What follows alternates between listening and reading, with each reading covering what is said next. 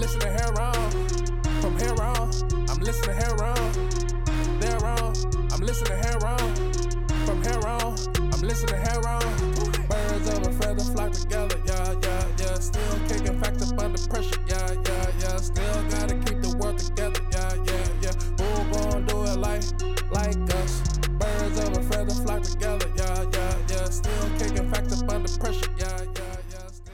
Hello, hello, hello, and thank you for joining us on Heron's Home Podcast. I'm your host, Corey Robertson, alongside my soundman extraordinaire, Rico G. What's going on, everybody? How y'all doing?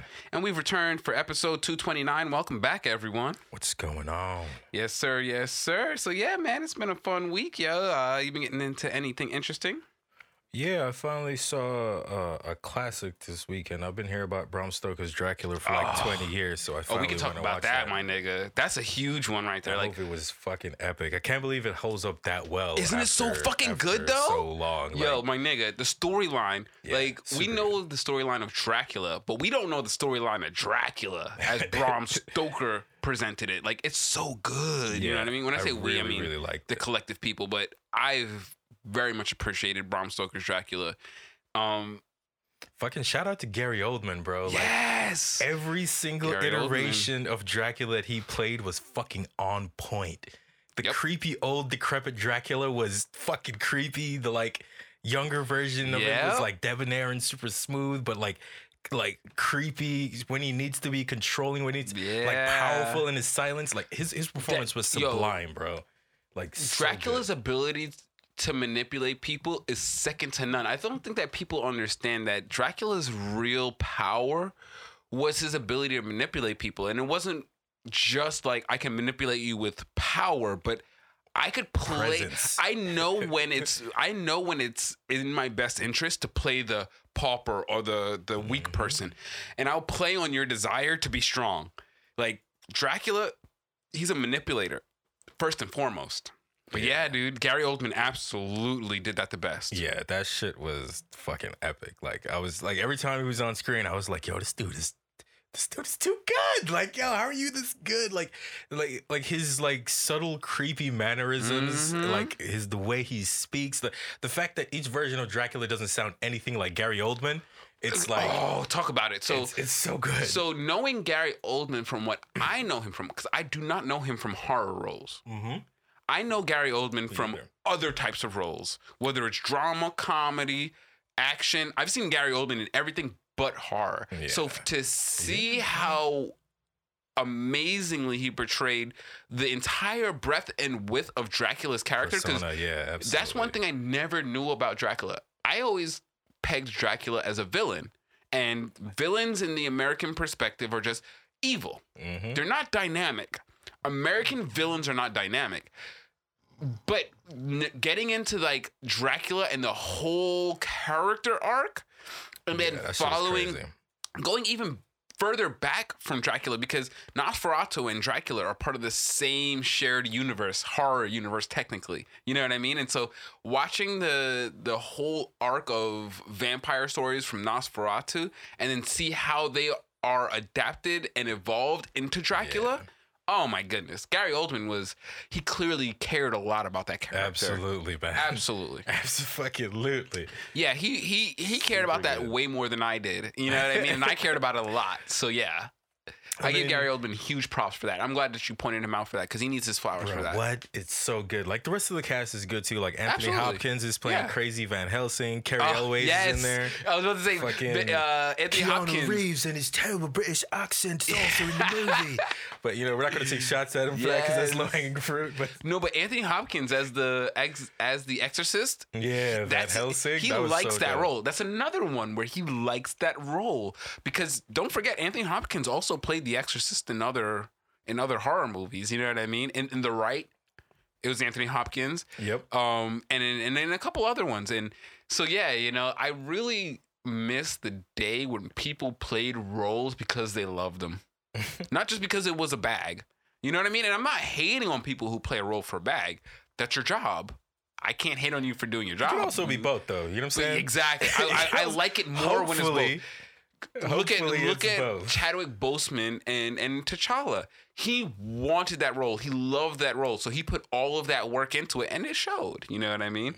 Same thing Mm-hmm. And also, with, with you know these guys saying? and what they did with their roles. Until you earn your stripes, most actors ain't lucky enough to Oh, get true, to true, choose between those two things. You, feel me? You- You have to earn that right. the amount of clout it takes to be able to choose roles like let's say Yeah, like a you gotta earn that. Denzel or a Morgan Freeman or even a George Clooney or you know a Tom Cruise those guys get to choose their roles that's not a normal practice most people audition and hope they get it you know what I mean so you're right you're 100% right on that yeah but yeah dude that, I appreciate Gary Oldman's um um Dracula for sure sure Yeah, it was super dope. also like, you know who I like? the werewolf costume was fucking dope, but he Yes. turned into like the big wolf. I also form. like uh Leslie Nielsen's Dracula in in I can imagine that's fucking hilarious. Oh, it's hilarious. It's great. Um, it's oh, Dracula Dead and Loving It is the name of the movie, and Leslie Nielsen's Dracula is really fun because he takes the same. He has the same or a similar persona as, As, like, the, the Gary Oldman, Gun? but Oh, okay. comedic. He just Oh. he just added the comedic role to it, and so uh, you know he did it really well, and that's hard to do because the Gary Oldman Dracula is not comedic. Nah, I would nah. not describe it as that he's, at all. he- he's a super tragic character, man. Like I, I love the intro of the movie where like um his lover kills herself because they tricked her Oh into thinking that he died. wow! And then the church is like, "Well, sorry, bro, we can't really do nothing Okay. for her because you know she killed herself, so her soul is lost. Sorry."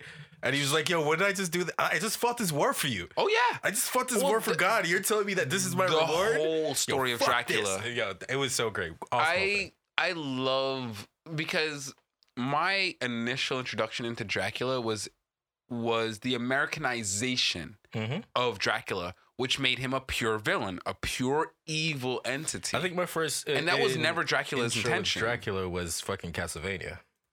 okay, and and also he came off very evil in that as well. I would I would presume you would have gotten that. No. Yeah, yeah, yeah. no, Yeah, yeah, super I mean, evil. Dracula's always evil. It's just that in this story, he it makes a lot of sense as to why he's doing what he's doing. Absolutely. What I not, love not evil in this what movie. what I love is the contemporary. The more uh, within the last ten years, there's been a huge because people have had such a a draw to the villain. They've attempted to redeem Dracula. You dig? Like if you even if you look at Dracula in the Castlevania uh, anime series on Netflix, the depiction of him is like, oh, he was complicated.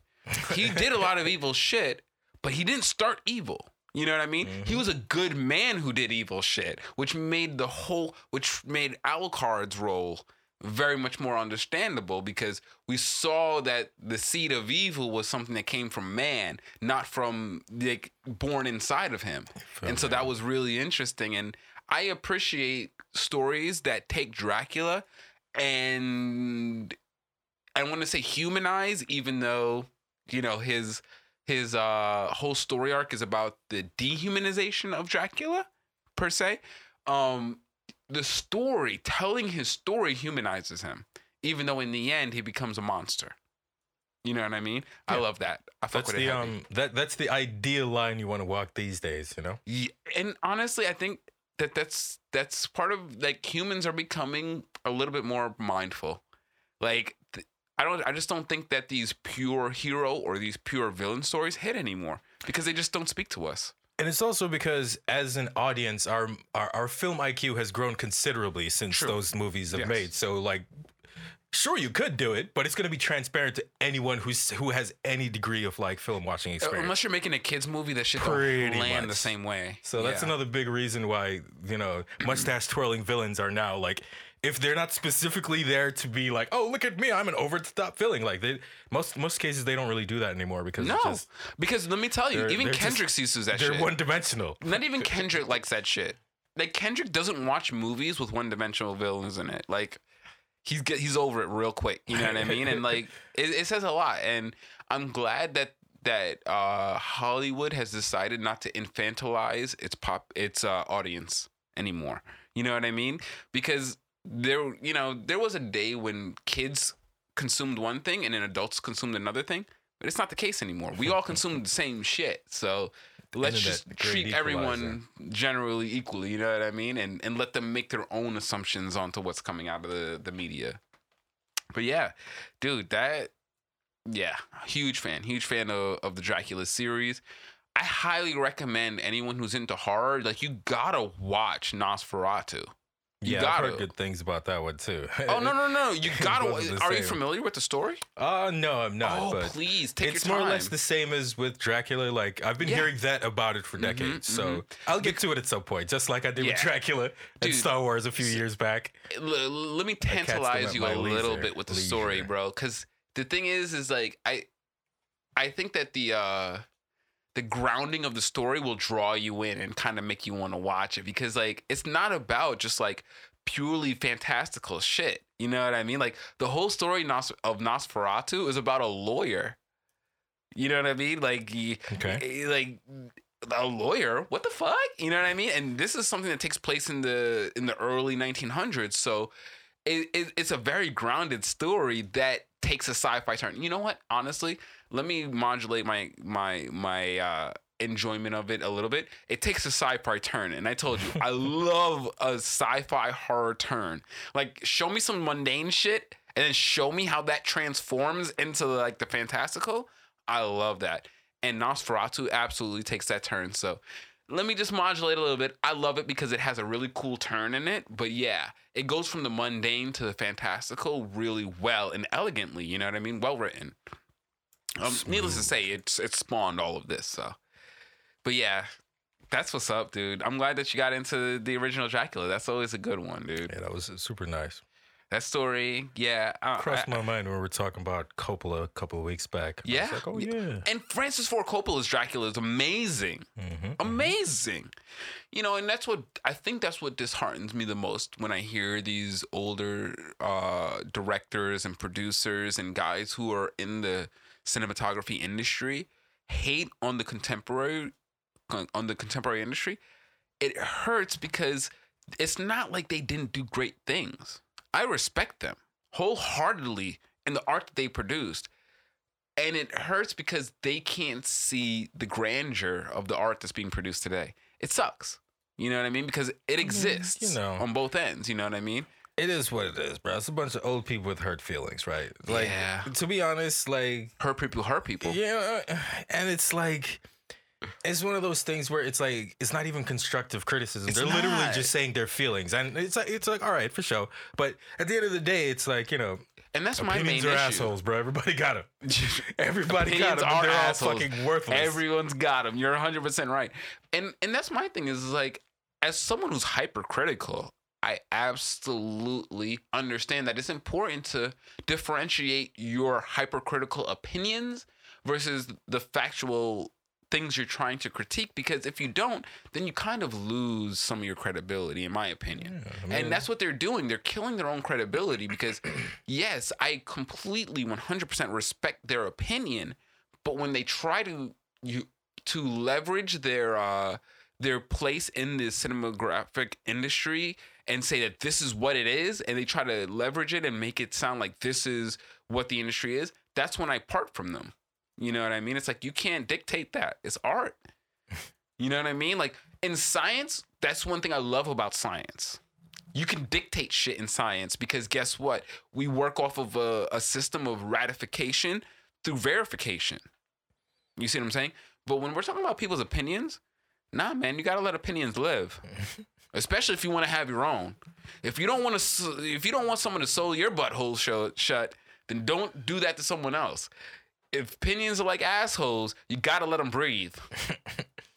But the and also those guys, they um, it's like they're also just super mad that these movies are formulaic, but they're making more money and getting more acclaim than their movies did back when they were like super auteurs and struggling super hard and Instead of acknowledging and all that shit. that That's what they're mad it's the about. They're mad that we got a formula. Yeah, absolutely.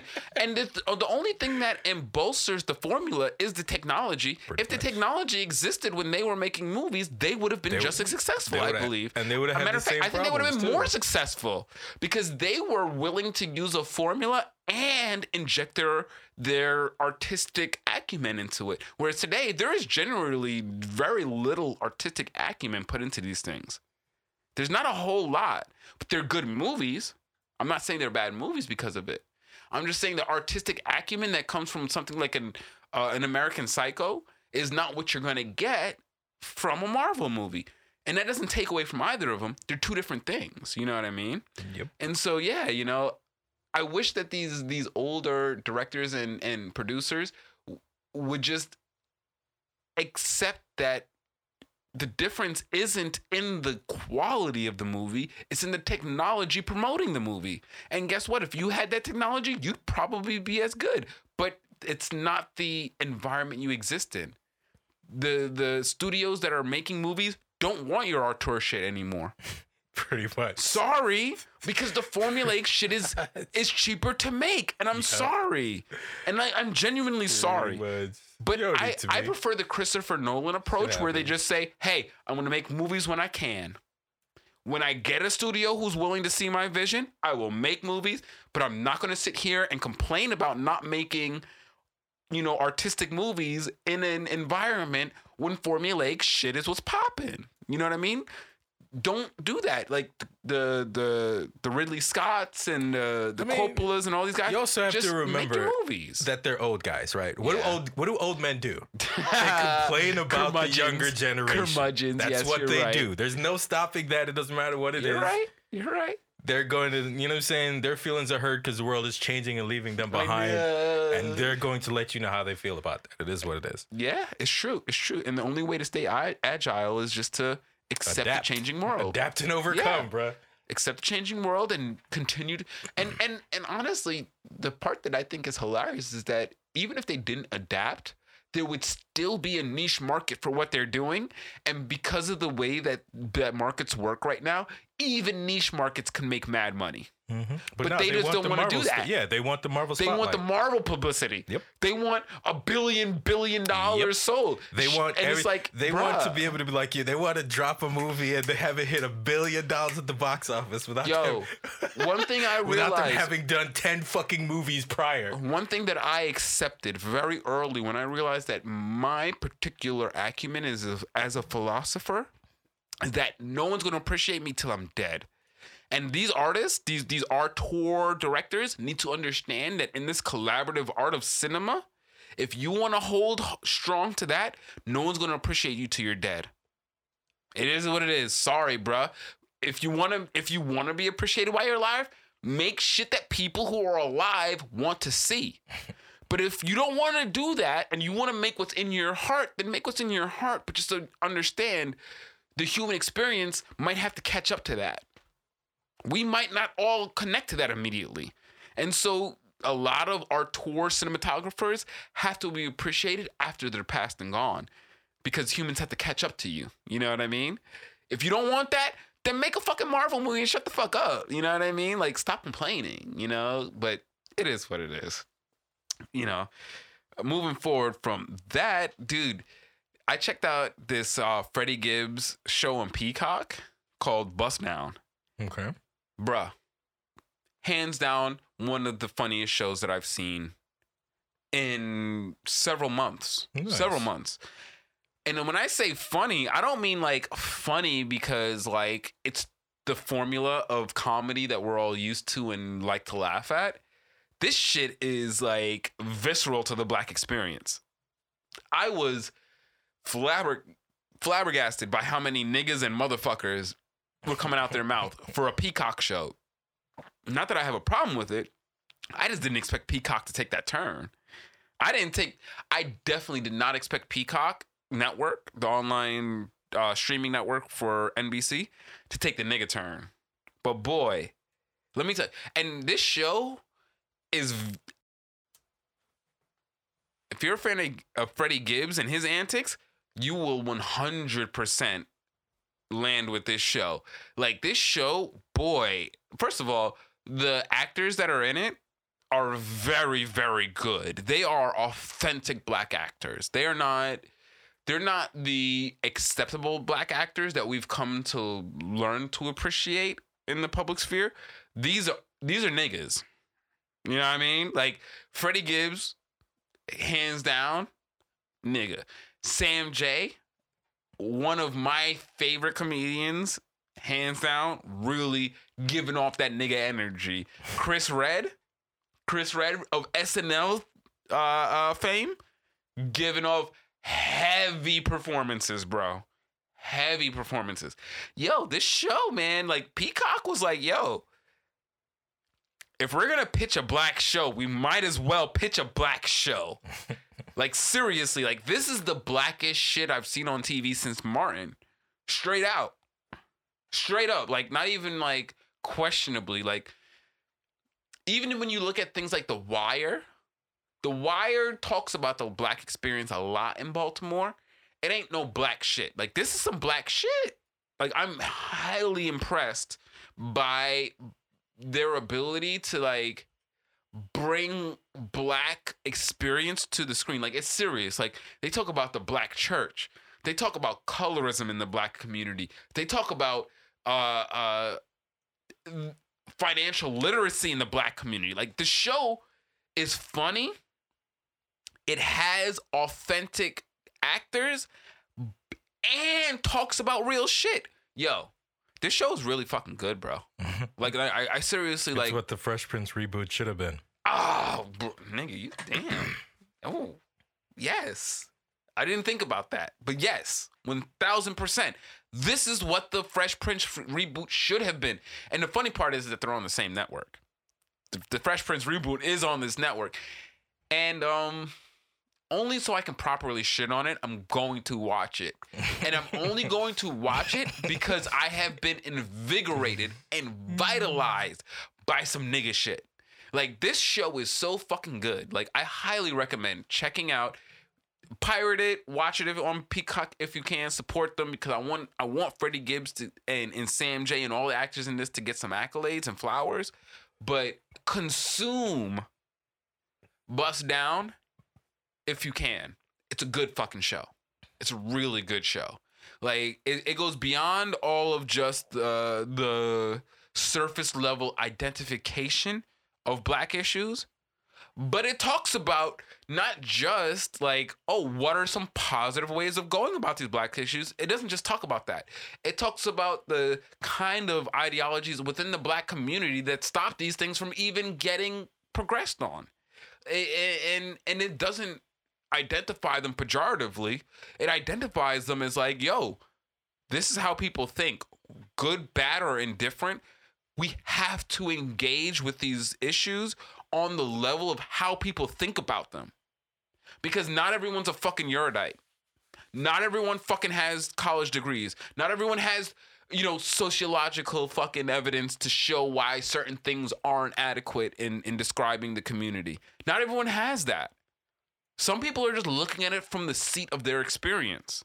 And that's what this show really does a great job of fucking really presenting on TV in a comedic and entertaining fashion without making the people look stupid. You know what I mean? It's a really powerful um thing to do. And I highly yeah, uh, once again I highly recommend checking out Bust Down. Um there's six episodes out right now, and I'm pa- patiently waiting with bated breath for the second half of the season. And if Peacock knows what's good for them, they're gonna keep this shit going because anyhow this shit catches on. Now, black people, listen. You know my, my my one of my main models outside of the my motto I give at the end of the show is keep it real with yourself. You don't got to keep it real with me, but you got to keep it real with yourself. And if black people are keeping it real with themselves, this show is gonna fucking hit so fucking hard because it's it's mindful. Like it, it's so rare that you see a, a a show that it's not just mindful about presenting the issues. It's mindful about showing how the people affected mostly by those issues think about those issues. All at the same time with giving you an infinite number of niggas, bitches, and and and, and motherfuckers to keep you entertained while you do it. And Sam Jay, by the way, I gotta fucking point out Sam Jay. The way that this this person, she this person navigates not just her blackness, but her her sexuality and her humanity. My nigga, yo, Sam Jay is cleanly going to be one of the uh uh trendsetters, tastemakers in the community because of just the way that she presents herself and uh, the palatability of of her life experience for sure. But yeah, man, bust down. Check that shit out, yo. Worth the watch. So yeah, man. Moving on from that, uh, dude, there's been all kinds of shits going on, man. Let's start out in the, in the gaming sphere because there wasn't too much going on in there, but uh, I thought this was a hilarious fucking uh, story to come across the table. So, are you a uh, are you familiar with the um with the launch of a system called the Amico? Mm. no, that doesn't sound familiar. Okay, so evidently there's a third party indie developer who is attempting to launch a uh, console that plays retro style games that have been modernized essentially. So that's that's the the whole pitch of the Amico as a console system. Which is a I think a relatively salient uh uh pitch to to give to the to the gaming community. That is something that I think would be uh, uh, accepted or well received by the gaming community. Needless to say, Intel, I believe the company's name is Intellivision.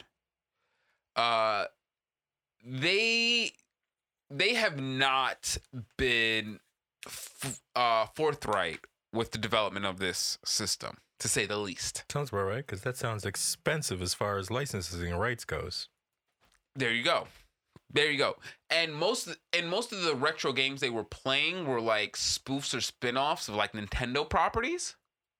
So you know you know Nintendo's not playing that shit. You know what I mean? So Like we take that whole YouTube channels for less. bruh, bruh, bruh. So as it's getting closer to the launch of the Amico, people are getting, you know, the hype is is is getting fever pitch. But unfortunately, what's coming out of the Intellivision is not very encouraging. So the CEO came out recently and said, "Hey guys, we're we're we're in development, but we're looking to sell the company." What? What?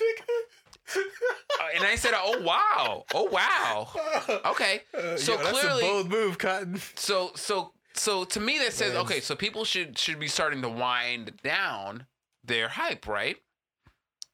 Needless to say, the hype went up from there. Which I'm not exactly sure. I don't know. I'm not sure what the indicator is that would cause people to become more hyped with the sale of the company. Or and the worst part is, is that he didn't announce the sale of the company. He announced the willingness to sell the company. Which to me, that's like, oh, you're scamming, bro. That that sounds like a scam to me. Like, oh, okay, you have a product that a bunch of people said they wanted, that you claimed to have production for, but now you're selling the company. Alrighty, sounds a little bit shifty. But then the gaming community, in a surprise turn, said, we need to rally behind Intellivision to make sure that they can get this done Yeah, yeah, yeah, yeah. instead of reading the, the the tea leaves and saying, "Hey, you know what? I don't think this guy ever really intended on making this," despite the the telltale signs. You know what I mean? Like the telltale signs usually is when, especially when it comes to hardware, is when you have you're you're less than a month away from release and have no tech specs. You know what I mean? Mm. So I, I hope, and, and I'm I'm taking your chuckles this entire time to mean that none of this sounded viable. From Oh no! get-go. I mean, it's one of those things where if if if uh if someone is coming up with a fantastic idea that already exists, like you said, it's probably a scam. Okay. Like their emulate emulators already exist, and Ah, ah. And then- If you the- wanted this system, everyone owns a computer already, and a computer could run it better than whatever console that you're gonna put it on. So you know, Because it's not like we're talking about PS5 graphics.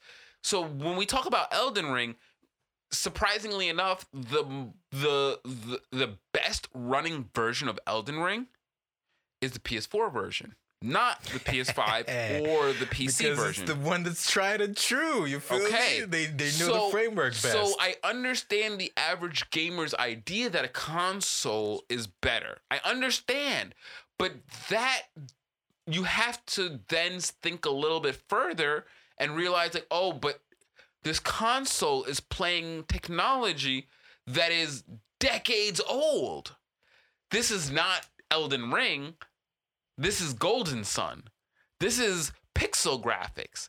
You don't need cutting edge technology to play it. So the idea that you need a whole console to run this plethora of games from 20 years ago. Hey, bro, you need cutting. You need you need the cutting edge system to play some 16-bit graphics. And this is what I mean when I say that the gaming industry is soft to fraud because it's mostly children.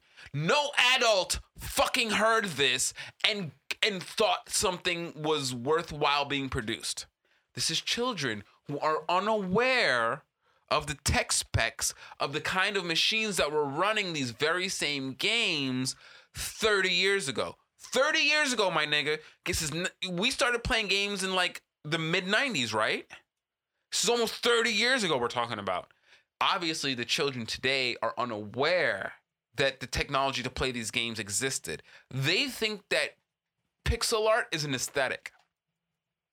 They don't realize that the aesthetic of pixel art was designed for low resolution graphics. It was a it was a technical issue why pixel art exists, not an art issue. So when they see pixel art, they assume that it takes the same technological uh, uh, uh, uh, power to generate it as it does their other graphics, and it's just not true. It's because they don't understand how these things are made. You know what I mean? And so we can't take for granted that we know better. We watch the graphics evolve, so we know that we can run those same pixel art graphics on a on a calculator. You know what I mean? And so yeah, all of this would not be as big of a problem if there weren't children involved. People who are unaware, uninitiated into what's being presented to them. And so that's how the Amico gained steam, really. It's they, they scammed people. And those people were probably people who were unaware of the scam. And so that means that they were either very old or very young. And so, yeah, dude, I wanted to bring this up because the gaming industry, listen, we cannot take for granted that we are adults who play video games. 70% of the gaming industry is under 18. 70%. So that means that no matter how much they make games for adults, they're being marketed to children. And when that's the case, you're going to get scams like this that pop up. And it, it to me it says we need to start arming the next generation with the ability to see through these scams. Should have been doing that. Yeah, oh, definitely. I mean, but like I always said, Because the- right? I always Mhm. say that it's like as society, as parents, whatever, we need to teach our children or whomever it is we're in charge of to be aware of predators. And I don't just mean sexual predators. I mean Mhm, mhm. people in your uh, uh, uh, um work group that won't Yep. pull their weight. I mean your boss. I mean your fucking landlord. I mean anyone who has it. any sort of power over you that chooses to abuse that power for their own personal gain. Mm-hmm. Unfortunately, because this country is run by the predators, they Scam teach you country. they teach you to not be aware of predator behavior and you know until until motherfuckers learn that shit they're just Mm. gonna keep walking into all these like bargain brand scams that are barely trying Yeah, man, and and and that's why I, it, the parents who listen to this, I just want to arm you with the information you need to teach your kids not to be fucking sheep. This world is out to fuck them Oh, absolutely. this world is out to fuck them Mm-hmm. okay like I, I know a lot of people probably believe like oh the world's a great place and da da da da no they're individuals in this world that are fantastic people the world at large, most so of the world's institutions Not so are not there altruistically. They're there to fucking make money or to prop do whatever the fuck it is Big that they facts. were created to do. big facts. So if fucking you is necessary for them to make some more money, guess what? they're gonna do it, You feel me? and and they're and they're Guess legally what? obliged to Yes. do it. They cannot short their shareholders a penny. It is Lest in they their lose best their job. interest to lie to you. They gain so much from successfully lying to you, Yep. and that will never not be true. And so yeah, I bring up the whole Amico story to say, yo, please, please, please be careful of the shit that you see online and the shit that your children are exposed to. Because they will all they, they don't care about delivering a final product to you. They just care about getting your money. Once they have your money, it's the deal has been done. They've succeeded. Whether you get your final product or not, irrelevant. And that's the danger of having children in this marketplace because children won't fight. Children take L's all the fucking time, but they don't realize that they have a fucking uh, an avenue to get that back. You know, to to take to fight back against people who've taken advantage of their of their lack of knowledge, and so they end up. That's that's a business model now. You take take advantage of a thousand kids because only ten of them are gonna come back with their parents and get their money back. The other 990 of them, you got that. And so yeah, we got to recognize that that is a business model. That's what people are doing. That's what the Amico did. And guess what? That CEO is about to sell that company and leave up. Feel? He's gonna leave up. hey, none of that backlash go touch him once that company is in somebody else's name. He's gonna leave up. And so let's not empower our children to empower dickheads. Because that's all that's happening on the internet right now. A lot of a lot of children and a lot of ignorant people being empowered to to to support dickheads. And we don't need that. We don't need any more of that. You know what I mean? But yeah. Uh, that that's pretty much all that was going on in the gaming sphere. But moving on from that, I thought this shit was next level in terms of you know I got some stories in the entertainment sphere, but most of it is geared towards how the entertainment industry is reacting to what's going on in Europe right now.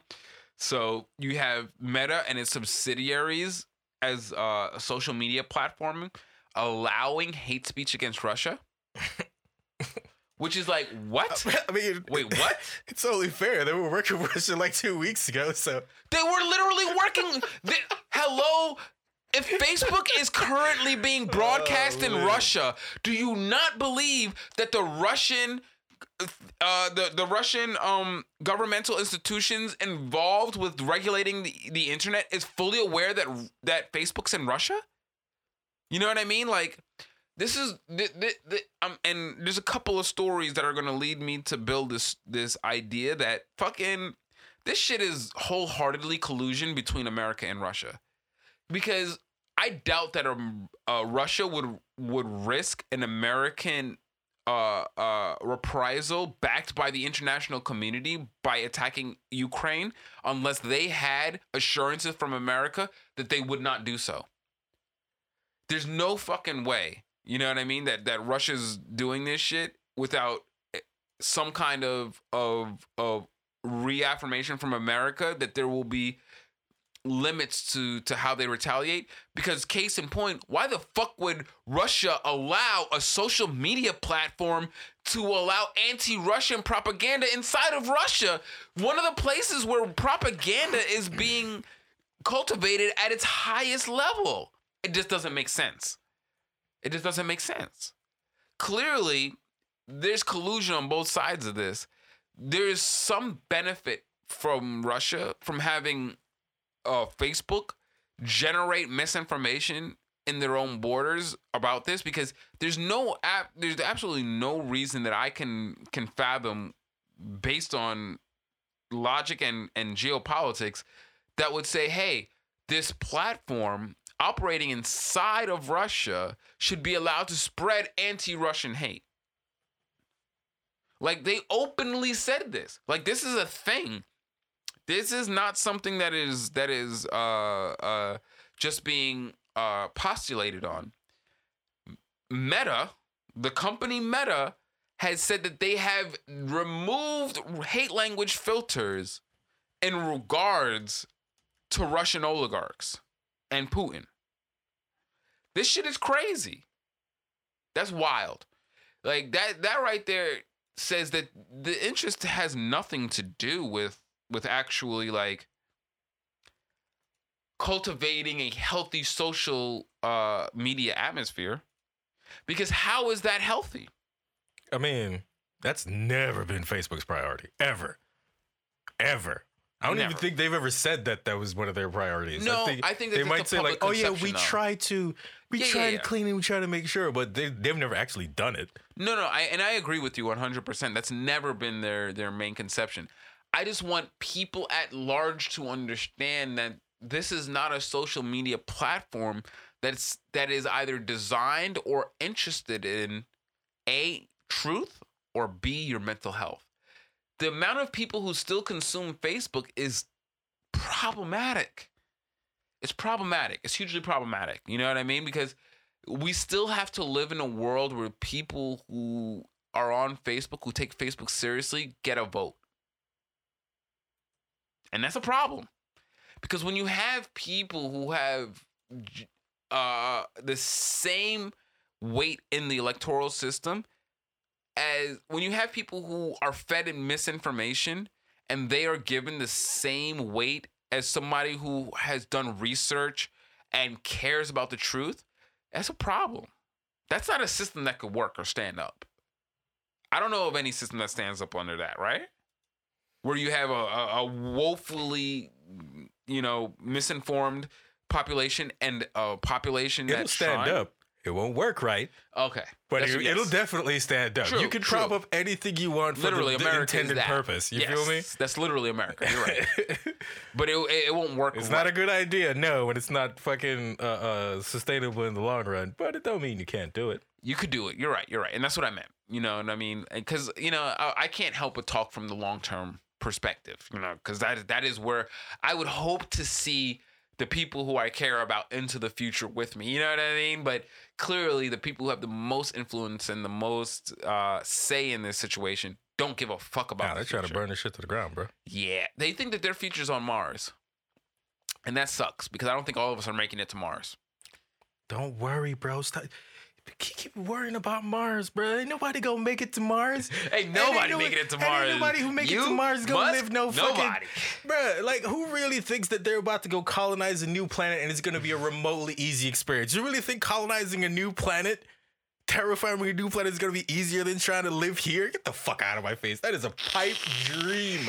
It is a delusional pipe dream, and anybody who thinks that, oh yeah, we're Hopes just gonna pack up that our what we live stuff on? Isn't that what a Barack Obama brought gonna us? pack Hopes up and our dreams. stuff and fly to Mars, and you know we're bruh. As someone who's been in the military, as someone who who who didn't use toilet paper for the first six years of his life, I'm telling you, It ain't Feel work. It ain't doing I'm it. telling you, most people can't do that. They're like, oh yeah, I'm. Just, no, you're you're not.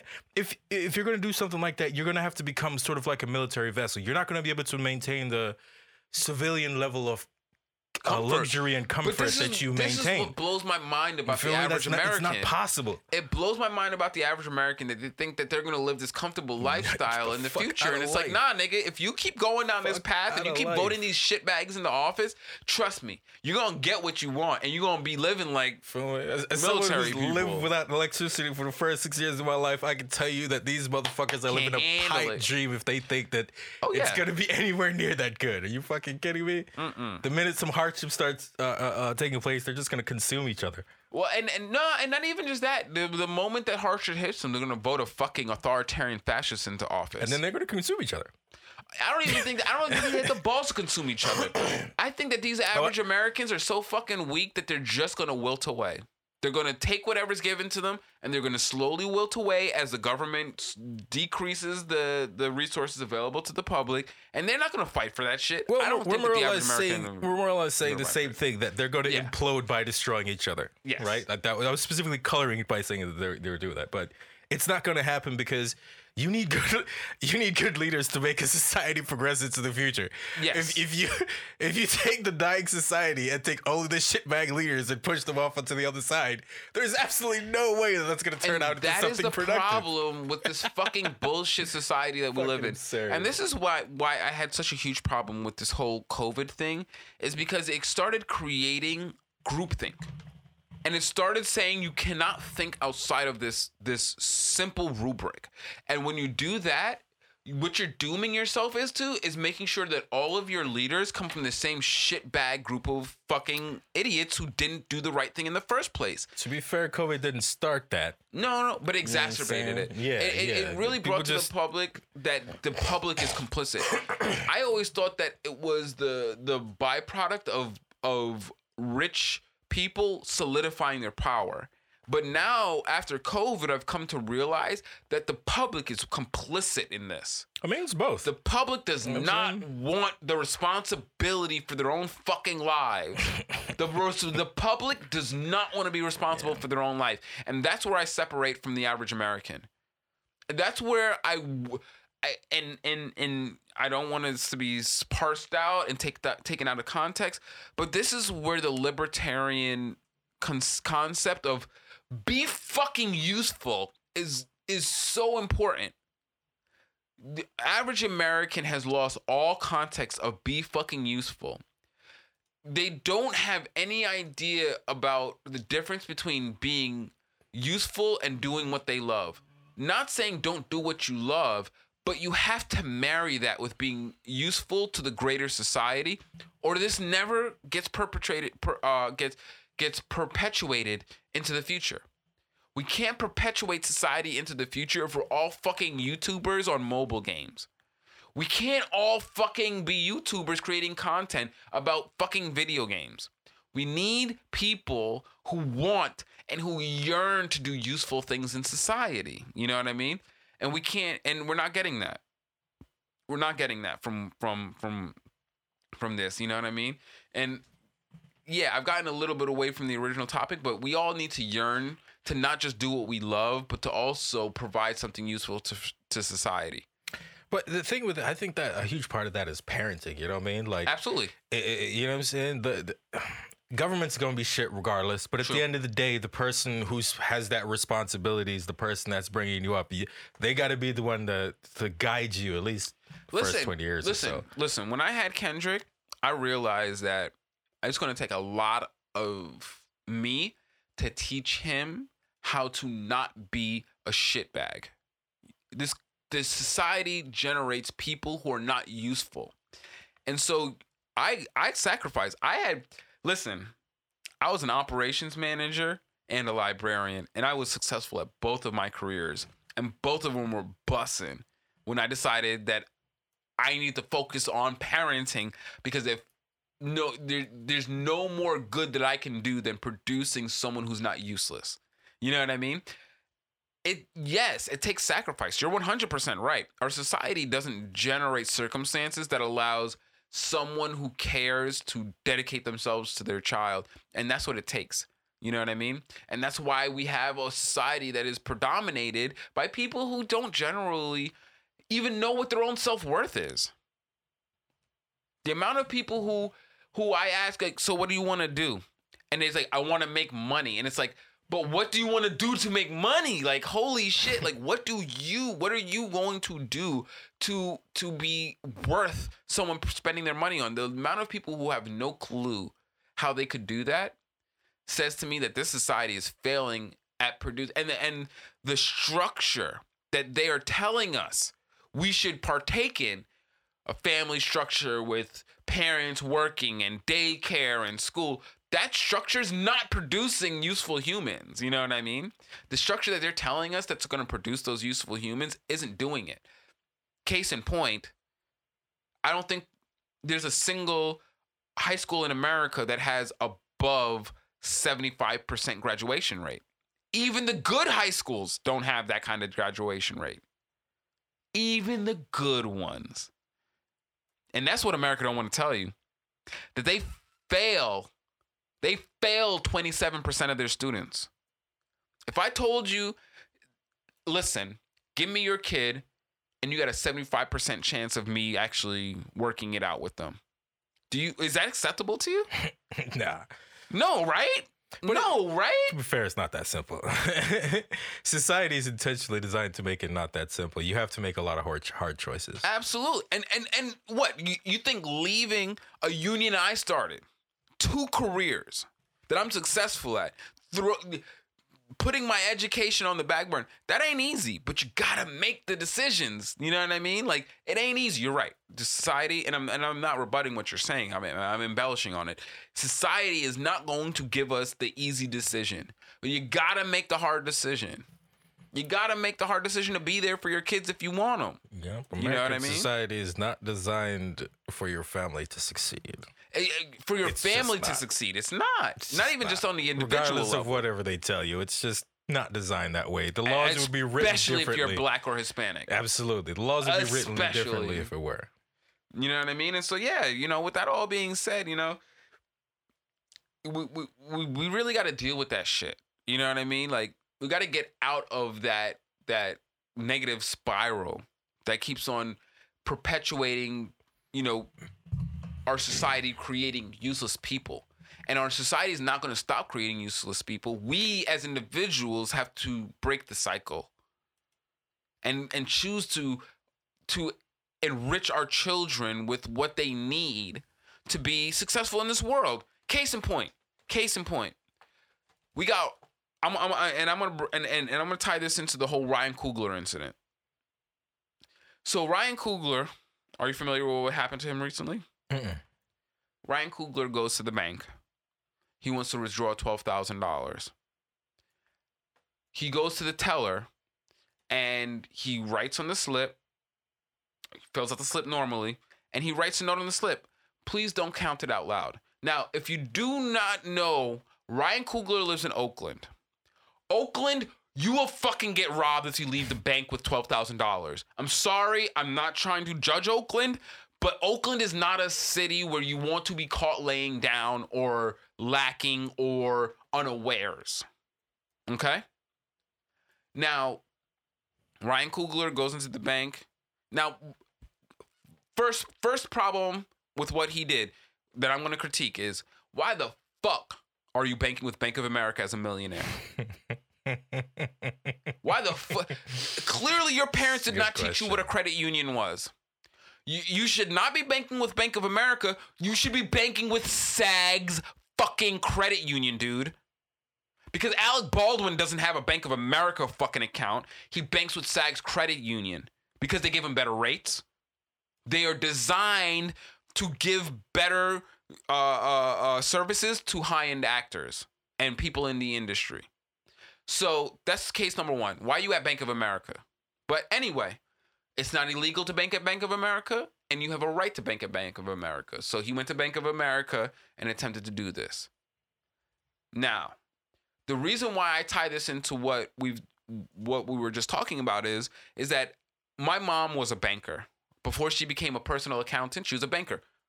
It, it makes sense. That's the the the Trajectory. Yes, the career trajectory of somebody who's interested in finance. and she took me to work with her occasionally. And one thing that I saw even as an 8-year-old child in the fucking chemical bank in in in uh, Roosevelt, New York, was it Roosevelt? I, I think it was Farmingdale, New York. Is that nobody deals with big cash through the fucking teller. If you want big money, you talk to the manager. The manager takes you into the back so that nobody can hear or see what your transaction is. And if your transaction is big enough, he lets you out the back door. He don't let you if you no bank manager forces someone out the front door with $12,000 cash. Not a fucking thing. And the fact that Ryan Coogler doesn't know that as a multimillionaire for fucking how many years says he, no one taught him that. Nobody, the bank don't go out and teach people how to interact with the bank. That's up to your parents to teach you. It's up to people in your life to teach you.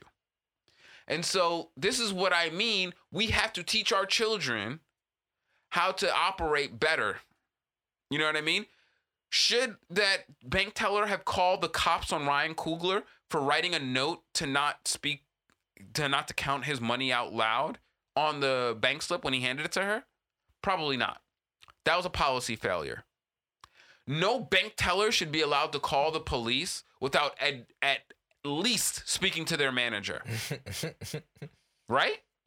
And if your manager does not know about a multi-million dollar fucking bank account in Bank of America, by the way, Bank of America ain't a big ain't, ain't a famous fucking bank. Nobody worth their salt banks with Bank of America. So if you have a multi-million dollar account with Bank of America, guess what? That bank manager should know who the fuck you are. If that's your local branch. If that's your branch and you have millions of dollars in Bank of America, they know who the fuck you are. So when you when he filled out that slip and he handed it to that woman and he swiped his card and it all said Ryan Coogler, this bitch should have known better. She should have known to give the nigga his money. She should have known to advise him to speak to the manager to get that money if you feel uncomfortable with me counting your money out loud. And fuck the bank teller that she was black. Skin folk ain't kin folk. Black people are just as racist as white people. Let's not get it twisted. Black people subscribe to white supremacy on a similar level as white people. Period. That's why black people can't see the problems with capitalism because they love white supremacy. And they think that, guess what? White people make money this way, so why can't I? Because they don't see that, guess what? Capitalism is a system of white supremacy. And it makes so much money because it's oppressing you. And if you want to make money that way, guess what you're going to have to do? Oppress other minorities. That's how Jay Z does it. Where Jay Z make his money from? Entertainment. From fucking football and fucking and rap. Who who buys into those things more than anyone else? Per capita, I'm saying. Not per volume, per capita. Black people. You gotta exploit minorities if you're trying to make money in capitalism, baby. That's how it's done. And if you if you're not gonna if you're not gonna subscribe to that, then you probably should be looking to do shit different. You know what I mean? But nonetheless, you know what I mean? This whole situation where the the the the bank teller calls the cops on Ryan Coogler for just wanting to discreetly remove his money, it stems from the fact that nobody taught Ryan Coogler what the proper way to go fucking take twelve thousand dollars out of the bank was. That's not his fault. That's not the bank's fault. You know what I mean? We got to do better as people to prepare our children to be in this world in a better way. You know what I mean? And so, yeah, you know, this whole thing with Ryan Coogler once again shows A, the racism of the country that we live in, that it crosses the boundary of skin, and that if we want to protect our people from that racism, it's up to us because institutions ain't doing it. And sure as hell, the people who are successful in those institutions, the people who get jobs in those institutions, they subscribe to the same racist ideologies as everyone else. So we can't expect them to take us out of that understanding. You know what I mean? Like it, it, it's it's just it's one of those things. You know, we gotta we gotta be more mindful about how we move in this this this country when the racism is so prevalent and ready readily accessible. You know, and moving on from that, and it's not just racism; it's bigotry at large. Let's look at what's going on to the the head of the Metropolitan Opera. Can you guess what the what the ethnicity of the head of the Metropolitan Opera is? Um, no, no. She's Russian. Excuse me. And so she's been fired because she was not willing to openly denounce Putin and the Russian country, mainly because she doesn't fucking live there. She doesn't support them. And so, as a point of personal expression, why would I denounce something that I've never had ties to?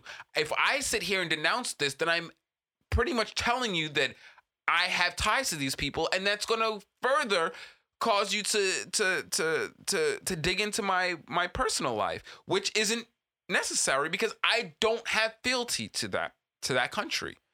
She's in America. She worked for the Metropolitan Opera. She has. She's been performing. She didn't go back to Russia. She has shown no public support for Russia.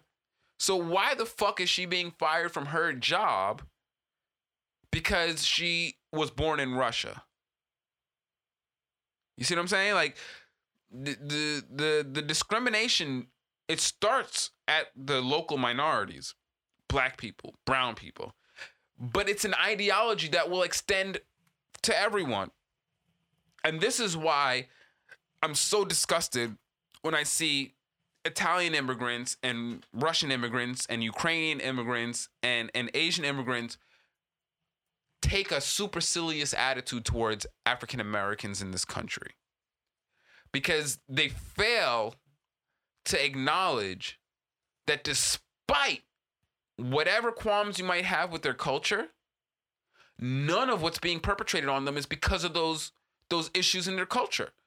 The the the issue, the reason why black people have negative outcomes in this country disproportionate to anyone else is because of the racism of the country, not because of the foibles of their community. And yes, the community is not perfect, but they're not being discriminated based on that. They're being discriminated based on the color of their skin, and that's fucked up. Because if someone is being discriminated uh, on something as as as frivolous as the color of their skin, don't worry. It's only a matter of time until it comes to your to your neighborhood. And whether you're Irish, Italian, Asian, all of those communities have been targeted. And now the Russian community is being targeted for discrimination. The same way they discriminated against the minorities that have been here longer than them. And I hope that moving forward, some of these communities can stop and say, you know what? There's a solidarity here. There's an intersectionality here that we should be that we should really be taking hold of. Because if we don't, it's only going to get worse for everyone. And while there might be individuals in those communities that can that can pass, that can be white passing, it only takes a foreign entanglement before your ethnicity is the one that's on the chopping block. Before Arabs are on the chopping block. Arabs ain't want to fuck with us. They ain't want to fuck with black people until Arabs were getting discriminated against. Indian people ain't want to fuck with, with, with black people until white people started treating them like Arabs. Then they started realizing that the discrimination reaches their shores. Asian people ain't want to fuck with black people until everybody started talking about Wuhan flu. Jewish people didn't want to fuck with black people until Jewish communities started getting targeted with vaccine mandates. Now everybody wants to talk about this is slavery. Oh, this feels like slavery. Motherfuckers don't know shit about slavery. They don't want. They don't know shit about slavery. None of them. Because though none of them have a contemporary history of slavery like black people in America. Because guess what? Until the 60s, there were motherfucking slaves in America, stupids. So let's not keep on playing this game where all these other ethnicities get to talk about how they are super oppressed. Because ain't none of them had modern day slavery. We want to show solidarity, sure. But y'all got to start showing solidarity with the African American community. Y'all got to, because Russians and Jewish people both are very prevalent in the gentrification of South LA. Don't get it twisted. And the funny part is, is that a lot of them are losing their holdings because they claim foreign nationalities, and all of the sanctions are starting to hit them.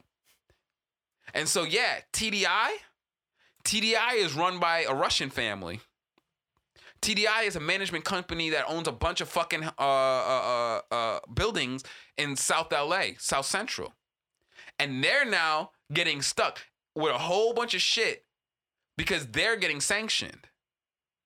And now they can't find funds to fucking deal with the fact that they're slumlords here in LA and their buildings, the people in their buildings have been raising shit. And they can't keep on paying lawyers to bite fight back.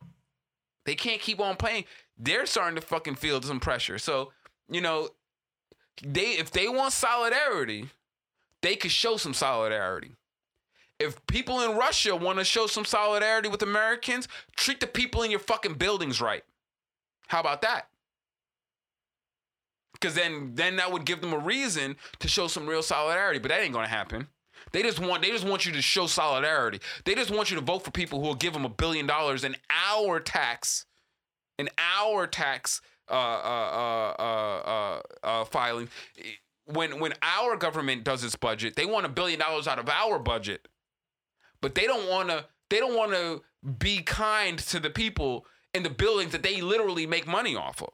So, listen, I show all solidarity for any people who are being invaded but the extent of that goes to words until I see more than words come back into my community from the people who are over there saying that they need our help. Because guess what? The situation in our community where people have been taking advantage and and being slumlords in our community existed way before the war in Ukraine. That's all I'm saying. So we need some reciprocity in this whole situation. But we'll see. We'll see how that goes. We'll see how that goes because, you know, the sanctions are getting big. The sanctions are just getting ratcheted up, up and up and up. And the, the, the weird part that I find is, is everyone's complaining about gas prices when we only get less than 7% of our gas, res- uh, uh, our crude from Russian sources. But yet the gas hikes of, are hitting 15, almost 20%. So it's not like these gas hikes have anything to do. And moreover, even if you if you listen to the the like the Wall Street Journal and the um, International Business uh, Daily and I, uh, all of these these financial reporting outlets, they'll tell you that these gas prices are in anticipation. They were doing this in anticipation. So it had nothing to do with actual sanctions. So, you know, all of the stuff that they're saying, you know, it's it's generally chicanery. It has nothing to do with reality. You know, if we want to see what's going on with this, you know, I, I'm really interested in seeing where is the pain really being felt because I don't feel like the Russian government is genuinely feeling any pain over this. The people, the people who are feeling pain over this are Russian oligarchs, maybe people in Russia who have funds abroad but that's not Putin. I mean, Putin does have money abroad, but he's good. You could wipe out Putin's in, Putin's international funds, and he would still be good in Russia, the only place he cares about. You know what I mean? So you know, I, I don't really know what they're trying to to to do with all of this, but it doesn't seem like it's going to be very effective based on on what they're putting out there. But yeah, you know, a lot of the movements I've been seeing they don't seem to be move movements that are actually going to be effective. Like in terms of stopping Russia's incursion into Ukraine, um, they're not going to be effective in molding an international decorum that is better than what was before. I don't see that in in in in what's what's being done, you know. But maybe maybe it's because I have an idea of what's to be expected that includes a prosperity for people that is not part of the agenda of of the the leaders at large because I don't see that happening. But yeah. Yeah, I don't know, man. Maybe maybe maybe something will, will will give between here and and the next few weeks, but if this becomes a prolonged engagement, it's just gonna be it, like the proxy war is is only going to become more obvious. Like we're going to just see more things like escalation of American drones, you know, escalation of American arms sales and European arms sales, and that's not what we need in this situation because, you know, while I I generally don't trust the the the American uh, side of this, I don't understand the Russian side. And so that scares me because these people have nuclear bombs and we you know, I live in a in a in a relatively metropolitan area of America. You know what I mean? Like I, it's something that should be on the mind of anyone who lives in some place that might be a, a a potential target, you know? And that's you know and when they talk about that's why your vote matters, that's really why your vote matters. You, your vote matters if you if you vote in people who are war hawks, because whereas most local legislation has to deal with your your your you know local muni- your municipal officials, when it comes to like the big global dangers, that's where your representatives comes into play. You know what I mean? And you know, like Kentucky and Mitch McConnell keeps coming to mind. You know what I mean? Like the people of the Kentucky voted Mitch McConnell into power and they don't acknowledge whatsoever that all of the ills that have fallen upon Kentucky in terms of financial issues come from Mitch McConnell and the endless lobbying that he does. And the you know what I mean? Like the vast majority of Kentuckians do not live better lives because of Mitch McConnell, but yet he still wins elections. You know, like it's just way weird to me. And and unfortunately, unless we deal with that situation in our politics, nothing's ever really going to get better. It's because he understands the meta game. Yeah, he understands that politics has little to do with actually getting anything done. Correct. It's all about Everything. election and re-election. Nothing else matters. That's that's sad. And, and and it's sad that our government has created a system that encourages that. You know what I mean? Like It's sad that that's how it works. Yes. yeah, you know, like it's pretty much how it operates. the fact that that's how it works we all know that's how it works and none of us can see any way of it working differently that's a problem you know No, we can see it, but well doing we it's can imagine it more but we important can't part, see right? a path But to it that's how? what I ca- meant. yeah, exactly. yeah we can imagine a better way of dealing with this we just can't see a reasonable path to getting there you know what i mean like there's definitely better better routes you know what i mean but you know eh, there's no paved roads you know and and that's a problem but yeah And the country ain't tough enough to walk on the fucking unpaved road. yo, I'm, you know, when I was a kid, I didn't understand psychology enough to realize, you know, that the person who talks about how strong they are is always the weakest person. And so growing up, you keep hearing America the great, America the powerful, America the wartime hero, the America, the economy that booms in wartime, the America, we make things, America nobody who embodies any of those things feels the need to say them as frequently as America does. And I didn't realize it and I was indoctrinated. And it wasn't until I got older and I learned about people that I learned that America's full of shit. It's full of shit. It doesn't have any of those things. has not a one of those things. You know what I mean? And that's what's sad, you know, because you know I talked a, a, a huge uh, deal about the Canadian truckers who were doing what they could to to stand up for themselves, and then you know you have this American convoy that that, that they set out for DC to do the same thing, and unfortunately, okay, you remember when I was talking about the Canadian truckers and how I talked about how like they were focused but they were cordial. You know what I mean? Like Mm-hmm. you know, they were there, they did what they had to do, it was effective. They shut down Ottawa, but they weren't there to be combative and all of those things. And like when they were getting arrested, I was surprised at how easily they went and all that stuff. That is the complete opposite of this, of what went down with this American convoy. Half of the people didn't know, I would say 90% of the people didn't know why they were there.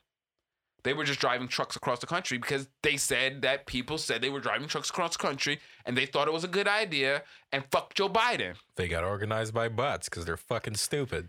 And boy, did they feel the pain for it. Like, you know, that Canadian so so one of the things that Canada does that's it's kind of really fucking basic sense is that like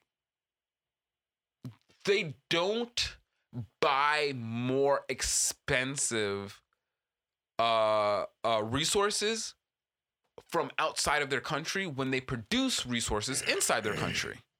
So Canada produces oil. So when this whole thing went down, or even when in the build up to this whole thing going down, guess what didn't happen in Canada? The gas prices didn't change. Because guess what Canadians do? They utilize their own oil before they sell it. Oh my God. So their gas prices didn't change. So their convoy was able to go, and it wasn't like they were spending extra money. Now, let's fast forward to America. America is an oil exporter. I don't know if if people know this, but we are a net oil exporter. We do not import oil into this country. We export oil from this country and our holdings. So why the fuck would we be buying oil from our enemies? Does anyone have an? Oh, okay. Because we're fucking crazy. Because we fucking think that dollars and cents in the moment trump dollars and cents in the long term. And so America, despite not doing business with Venezuela, Iran, and Russia, somehow receives a significant portion of oil from there. So now when those countries move to embargo us, guess what happens? Our gas prices go up. But why? Needless to say, all of this is going on in the midst of the American truck convoy. That is probably first of all, the fact that as the truck convoy was getting rallied, the mandates were coming down. Like New York doesn't New York got rid of their mandate. California got rid of their mandate. The two liberal bastions of this country got rid of their mandate of their vaccine mandate. So what the fuck is the point of the convoy if the mandates are all going down on this side? Yeah, it, it, it turned out as much as I want, as I did support the the Canadian truck convoy and what was going on and and what they were fighting for. Unfortunately, in a surprise, in in a, in a weird role reversal, we got Americans mimicking Canadians to less effect, which is like, oh my god, yeah, we really I mean, are in the- bizarro that- world. That's the internet in a nutshell, though, right? That's what the internet. At least that's one of the main trends that I've noticed. Someone does something on it, gains popularity. People repeat it without knowing why it gained popularity in the first place to mix results. Yeah, and it's like there was there were several things going on with this convoy that should that were notably and identifiably different than a Canadian convoy that should have told us that this was not the way to go. This was not going to be effective. Mainly the organization. For fuck's sake. Like, and once again, shout out to Channel 5 News, Andrew Callaghan. You know, it's not a paid advertisement, but thank God that there's someone doing journalism in this country. Even if it's comedic journalism, holy shit, at least there's someone speaking to these people and allowing them candid responses so that at least we know what's going on. Because the mainstream media is doing a trash job of, of informing us as to what's going on. And the word, oh, God, the mainstream media. Anyway, that's a whole standalone episode onto itself. Needless to say, it was really interesting seeing how how wildly wildly discombobulated this whole uh, American convoy was, and honestly, yeah, Americans will never be able to protest. I, I've lost all all hope in an American uh, labor movement. There will be no American labor movement. Let's be one thousand percent honest and clear with each other. There is no American left. There will be no American labor movement. It will not come from the Teamsters. It will not come from the teachers. It will not come from the police. It will not come from any organized sector in this country. This country is an entire country of lumpen proletariat. The lumpen proletariat are disenfranchised workers who do not have jobs and do not have the ability to obtain jobs in the current atmosphere because the current atmosphere says that you either have to be completely beholden to corporate fascist dictators or you have to be completely beholden to the gig economy. Neither of those two things can produce a labor force. You cannot unionize under corporate identities like Starbucks, and you cannot unionize in the gig economy. And so there is no American left. There will be no revolution that comes from this country.